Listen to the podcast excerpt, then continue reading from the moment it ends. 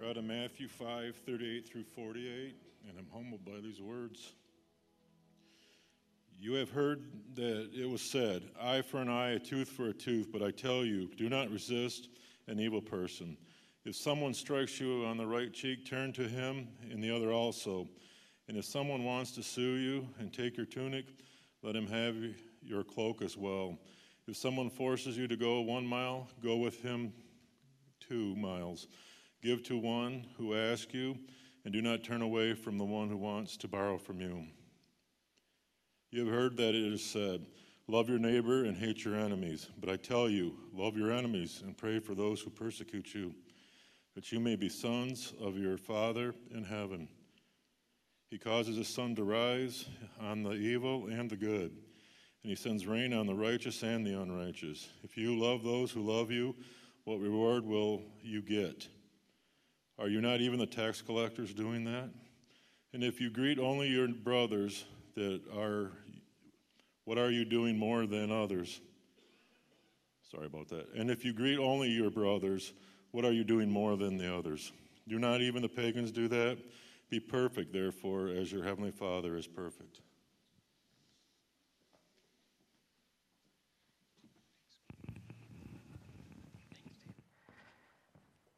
Let's pray. Father, we, we thank you for your word and these straightforward and challenging words of Jesus. We ask, oh God, that you would speak to our hearts through the words of our Savior this morning. May we hear them, may we receive them, and may your Spirit apply them to our lives and give us grace and strength to obey. And it's in Jesus' name we pray. Amen. You may be seated.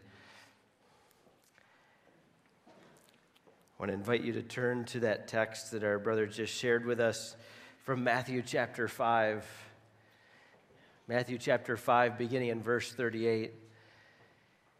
And as we said last week, we're taking some time to look at a, at a series over the next few weeks uh, on the hard sayings of Jesus. To step back and listen to his words, maybe some of the ones that we would be inclined to pass over. And the more that I'm looking for really convicting things that Jesus said, the more that I find them. He said things that, that kind of hit people the wrong way. He said things that upset people. He, he said things that, that upset the status quo, that stirred the pot.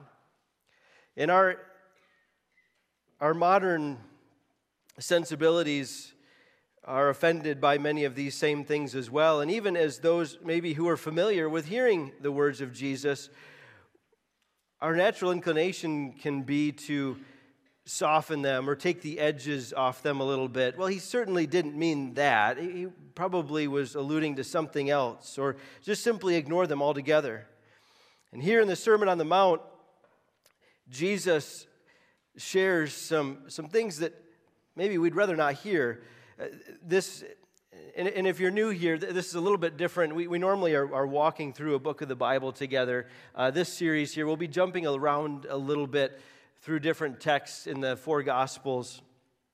Uh, but here, we're once again in the Sermon on the Mount, and, and Jesus is in the middle of this uh, formula that he's been going through over the past few verses where he says, You have heard it said, but I tell you. This is what you've heard taught, this is what you've heard from the law, but here's what I'm saying. Here's what I want you to hear authoritatively from me about this. Now, Jesus is not nullifying the law. He's not saying don't pay attention to the Old Testament, to the law of Moses.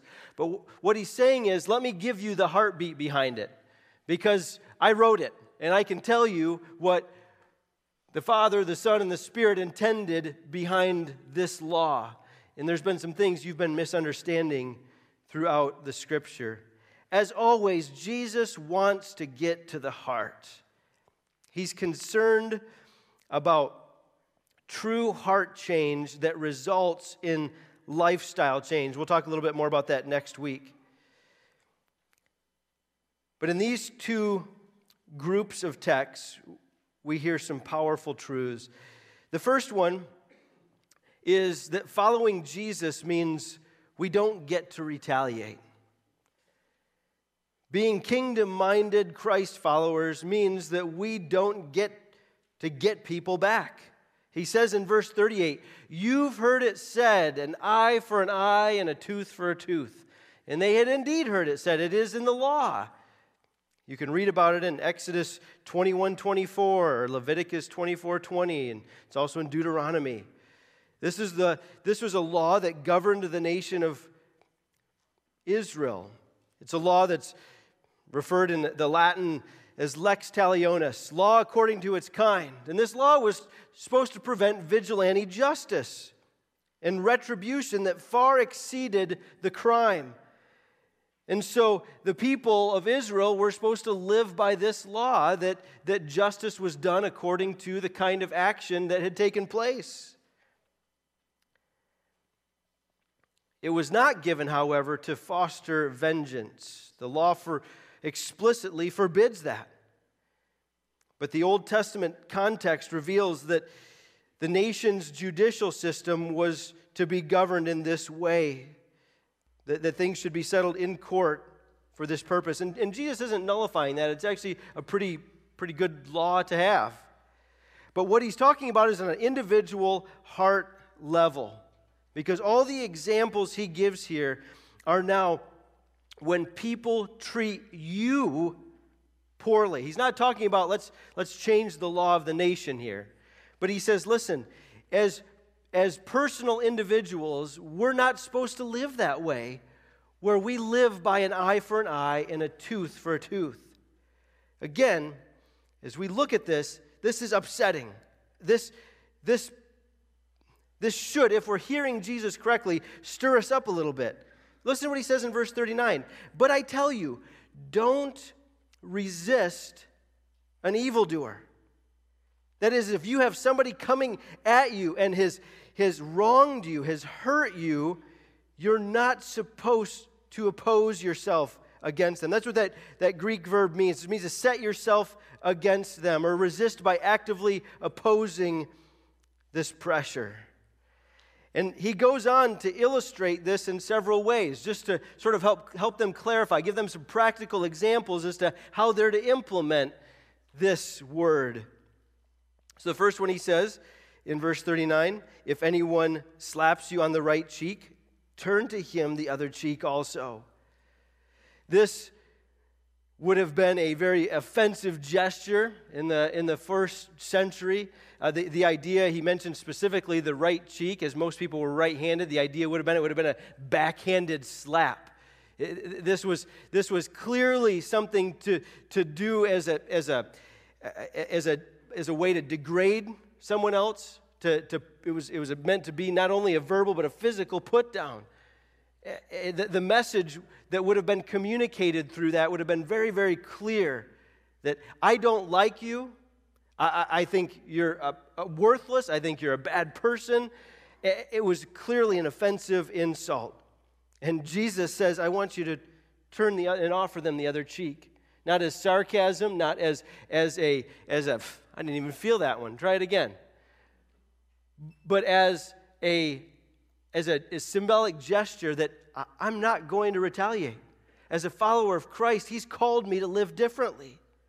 The second example he gives them would have been equally as shocking. He says, As for the one who wants to sue you and take away your shirt, let him have your coat as well.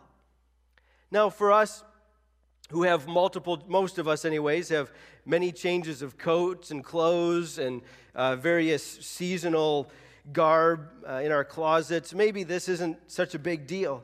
But for the average person, you had, you had uh, very few sets of clothes, and usually only one outer garment, one coat that, that went over top. And that was, that was actually forbidden by Jewish law to take that away from somebody because it, it was often their only source of keeping warm at night and would be used as a blanket uh, during their sleeping time.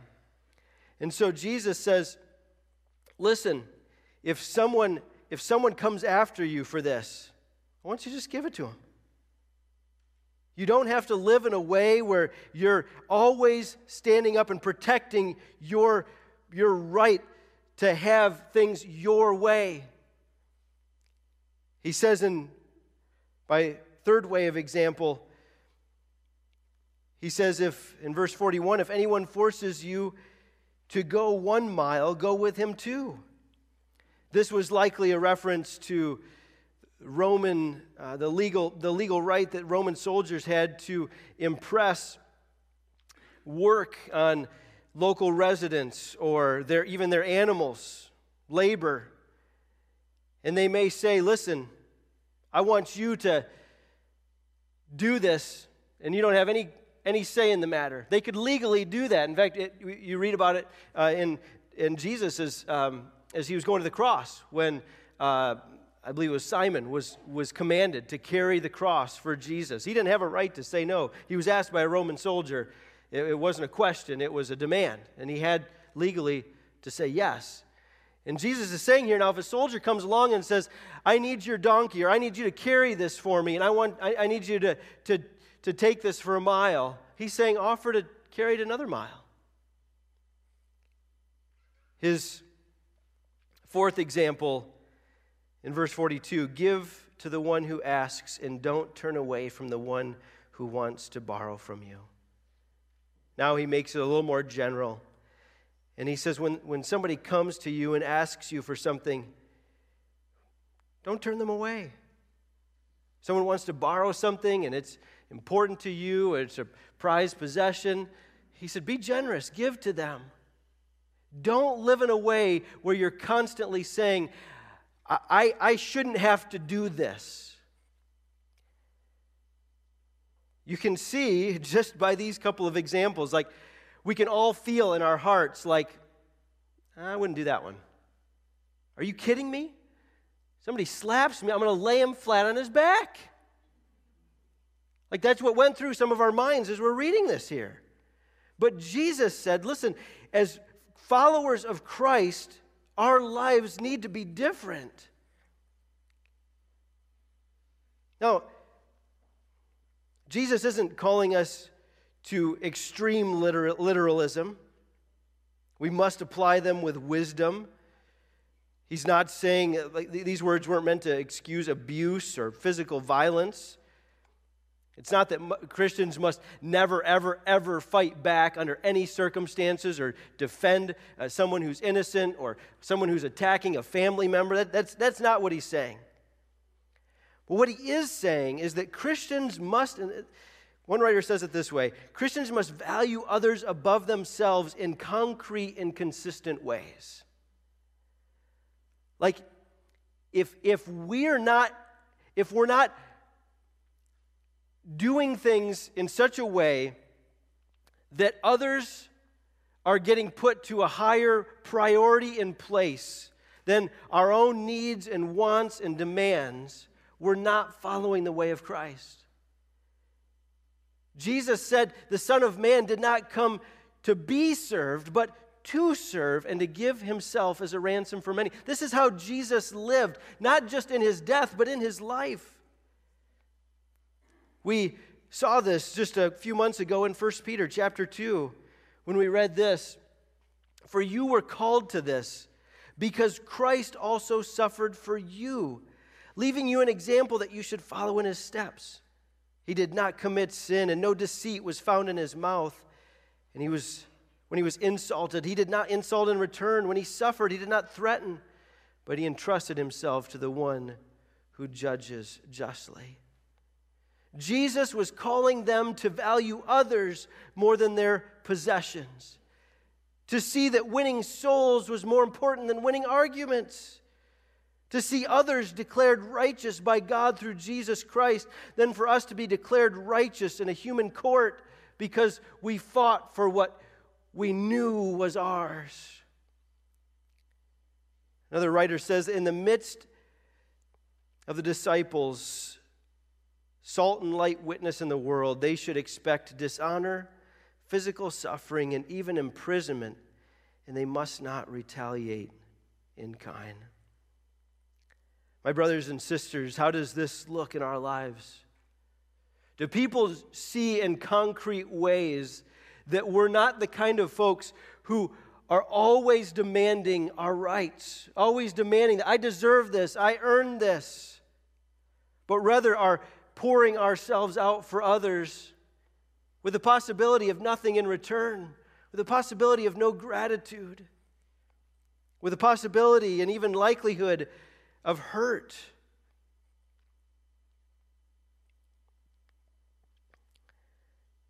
I want to once again remind you that um, just because I'm preaching on a text of Scripture doesn't mean I've mastered it.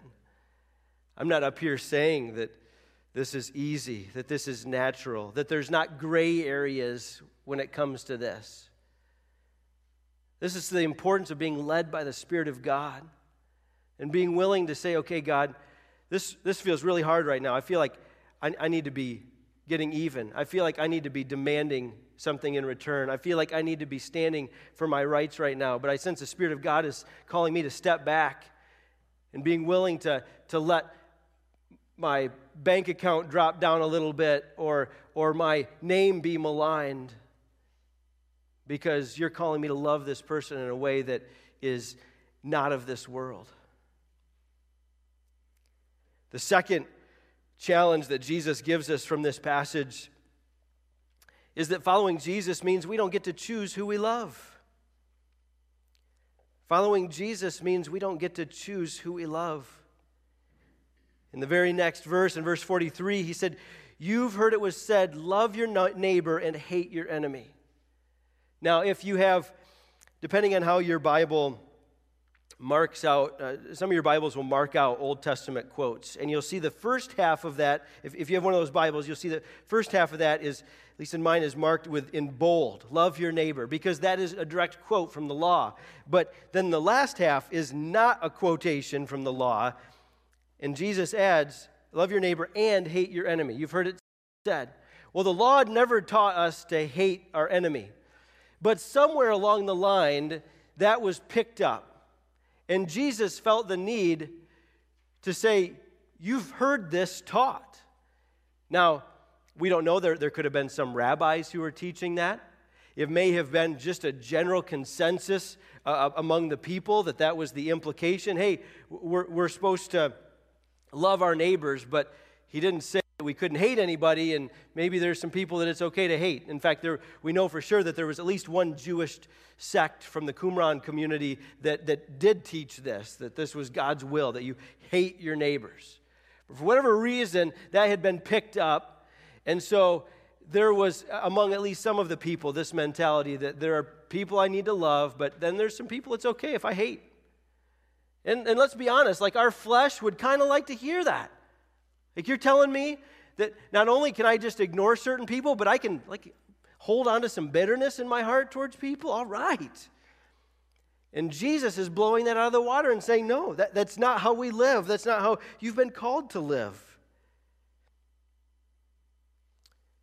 Jesus makes just a couple of slight changes, even in his wording here from the Old Testament.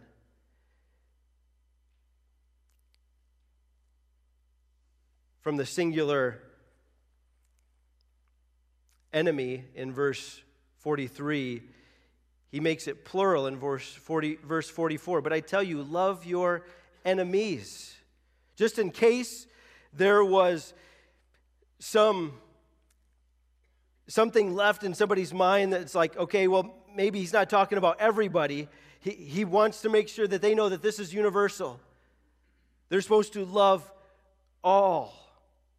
He also includes uh, in the command the present tense imperative, stressing the ongoing need for this a- attitude. The language here in the original indicates that it's not just like, okay, I'm going to do it today. Like it's their birthday, so I'm going to be nice to them. It's Christmas. Everybody's got to be nice to each other around Christmas time. So, but the, this, there's the, the language here in the original indicates that this is to be an ongoing posture towards those who might be our enemies. This was revolutionary. Nowhere were God's people specifically commanded to love their enemies. It was implied, and that's why Jesus later on would, would in, the, in the parable of the Good Samaritan, when somebody asks, Who's my neighbor? He's wanting to clarify this question Who is it that I absolutely have to love? And Jesus is saying there's nobody who falls outside of that sphere. Do you hear what he's saying? We don't get to hate people. We don't get to harbor bitterness towards people. We don't get to pick people out that we don't like and treat them harshly, rudely, no matter what they've done to us.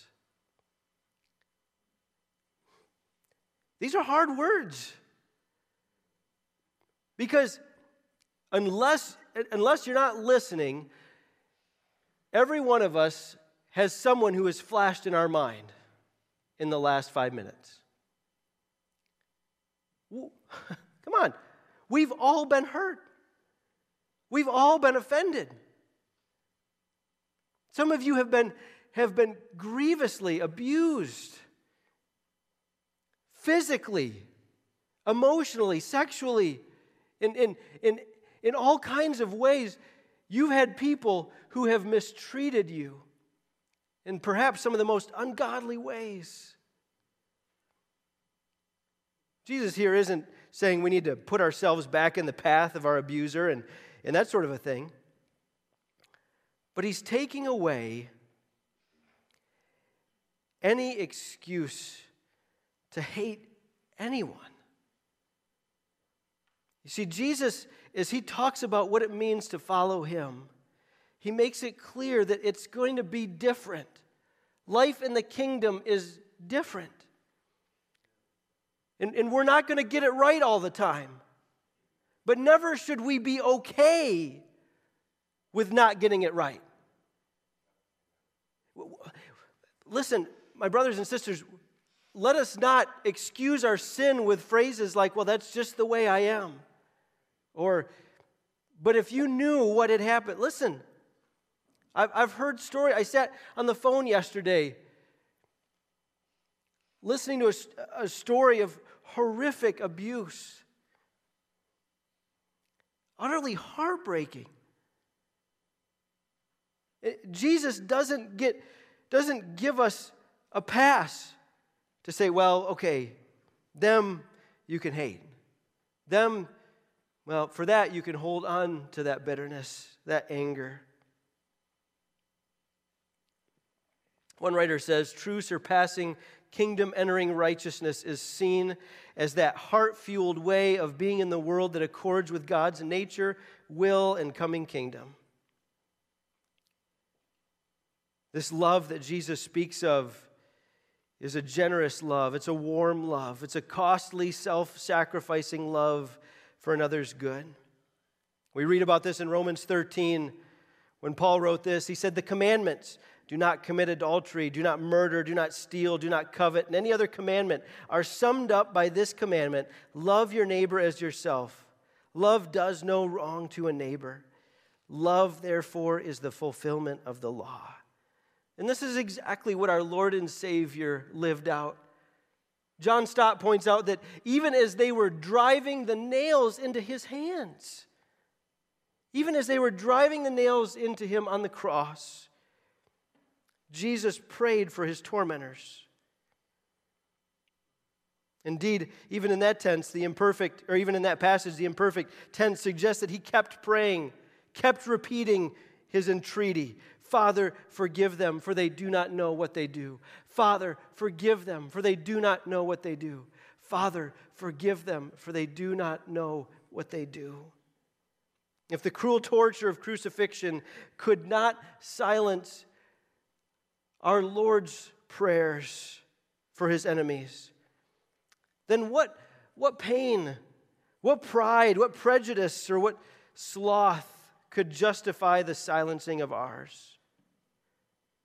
If Jesus prayed for his tormentors, the only righteous person ever to live was being murdered unjustly, the most unjust act that's ever taken place in the history of everything.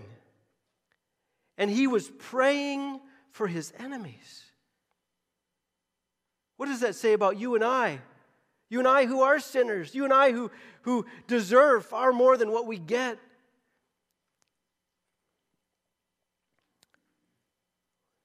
Listen, at the end of the day, this radical way of being with people, people in these pews, people outside these walls, people at our family reunions, this radical way of being with people is only accomplished through a changed heart. There's not a single one of us who has a will strong enough to walk out of here and do this the way Jesus acted. You might mend a relationship or you might do good for a few days, but there's not single, a single one of us because our, our, our fleshly strength does not have the ability to do something as crazy as this to choose not to retaliate when we're wronged, and to love those who are really hard to love. By the way, when he says enemies, I think he's also talking about people who really annoy us too, just as a side note. You can interchange that. Because you might, some of us might be sitting out there thinking, well, I don't have enemies, but I got a lot of people I don't want to be around.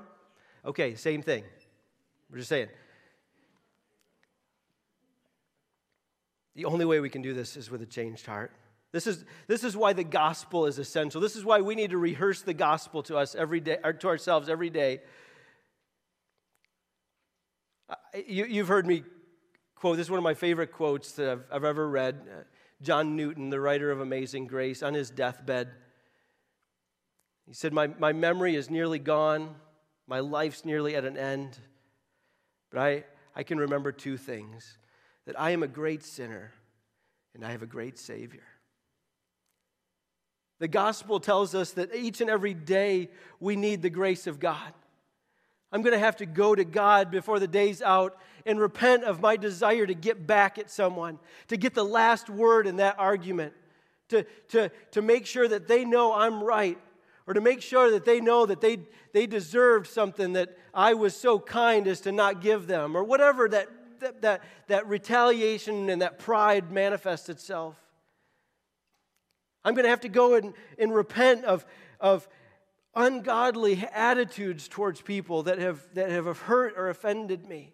We need the gospel every single day. We need to come to the cross and say, Jesus, I've, I've, I've bombed it here today. But the good news of the gospel is that Jesus has taken that sin he nailed it to the cross even before you were a jerk to that person who was a jerk to you. And He paid the penalty for it. In coming before Him in, in gratitude and saying, Jesus, I'm so thankful that you've forgiven me for this. But you see, the gospel isn't just about forgiveness when we've done something wrong. The gospel is about power to do what is right, to do what we can't imagine doing on our own. The Apostle Paul at the end of Romans, in Romans 16 25, he says, Now to him who is able to strengthen you according to my gospel and the proclamation about Jesus Christ. Scripture teaches us that the gospel gives us strength. That Jesus Christ, through his death, burial, and resurrection in our place, he enables us to do these insane things that Jesus calls us to do. There's none of us who are going to get this right this side of the kingdom 100% of the time. But as followers of Jesus, it should be our desire to become more and more like Jesus in this regard. Let me just give you one practical application as, before we pray. I really would like each and every one of you to, to do this. You may not be able to do it right now because it, it could be the person sitting next to you. Um, but I'd like you all to write down a name today. If, if you've been paying attention, and unless, unless you're already perfect, you've, you've had a name come through your mind this morning. Maybe, you, maybe you've already started writing a list. That's great. All of us have, there's got to be more than one name. I mean, I'm not, I can't be the only one here. But just start there with one. God, it's so hard. Like when this, when he comes to mind, when she comes to mind, I just get so angry. And the pain that they caused. Some of us, that person comes to mind and we, we feel our fists clench. We want to get even physically violent where that hurt. Or that person that you, you, you want to avoid and, and not talk to, so you pass by a different aisle in the grocery store or come in a little later at church on Sunday mornings, you don't have to see them.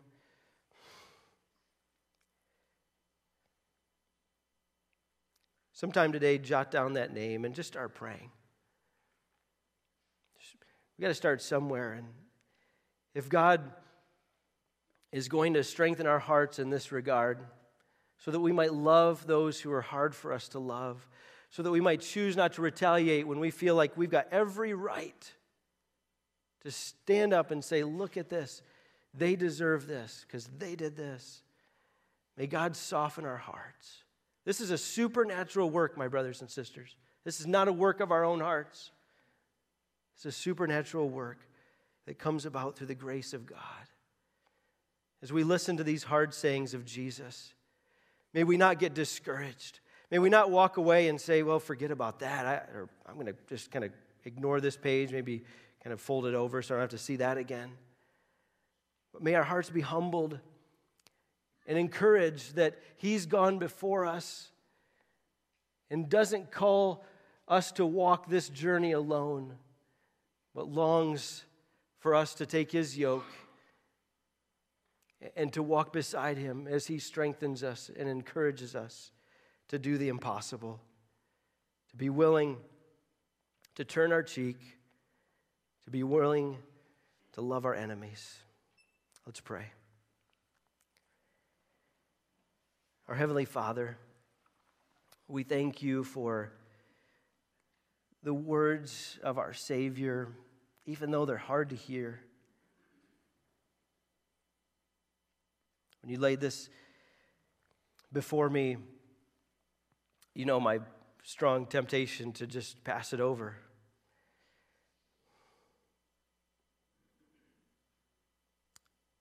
This morning, I, I pray that you would, you would convict us with regards to these two areas of demanding our rights and retaliation and loving those in our lives who we'd rather not have to love.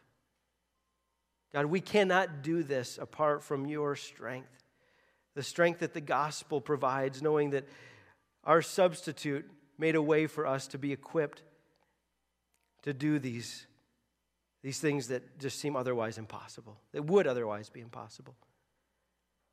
We thank you, God, for the strength that you supply. Lord, I pray that you would give us a heart of love towards those who just rub us the wrong way. May we have wisdom and discernment in this that eh, for those who have been through abuse, those who have been through uh, uh, areas uh, in, in, in, in such painful relationships, knowing that forgiveness and love doesn't necessarily mean letting that person back into your life, but choosing to let go of that bitterness. But in so many other instances, Lord, help us to, to not make excuses for ignoring people, for shunning people, for turning our backs on people, for choosing to avoid people. I pray that we would repent of those. And by your grace, may we love like Jesus loves. Now, may our Lord Jesus Christ Himself and God our Father, who loved us and gave Himself for us and gives us eternal comfort and good hope through grace May this, Lord Jesus, comfort your hearts and establish them in every good work and word. And it's in Jesus' name we pray. Amen.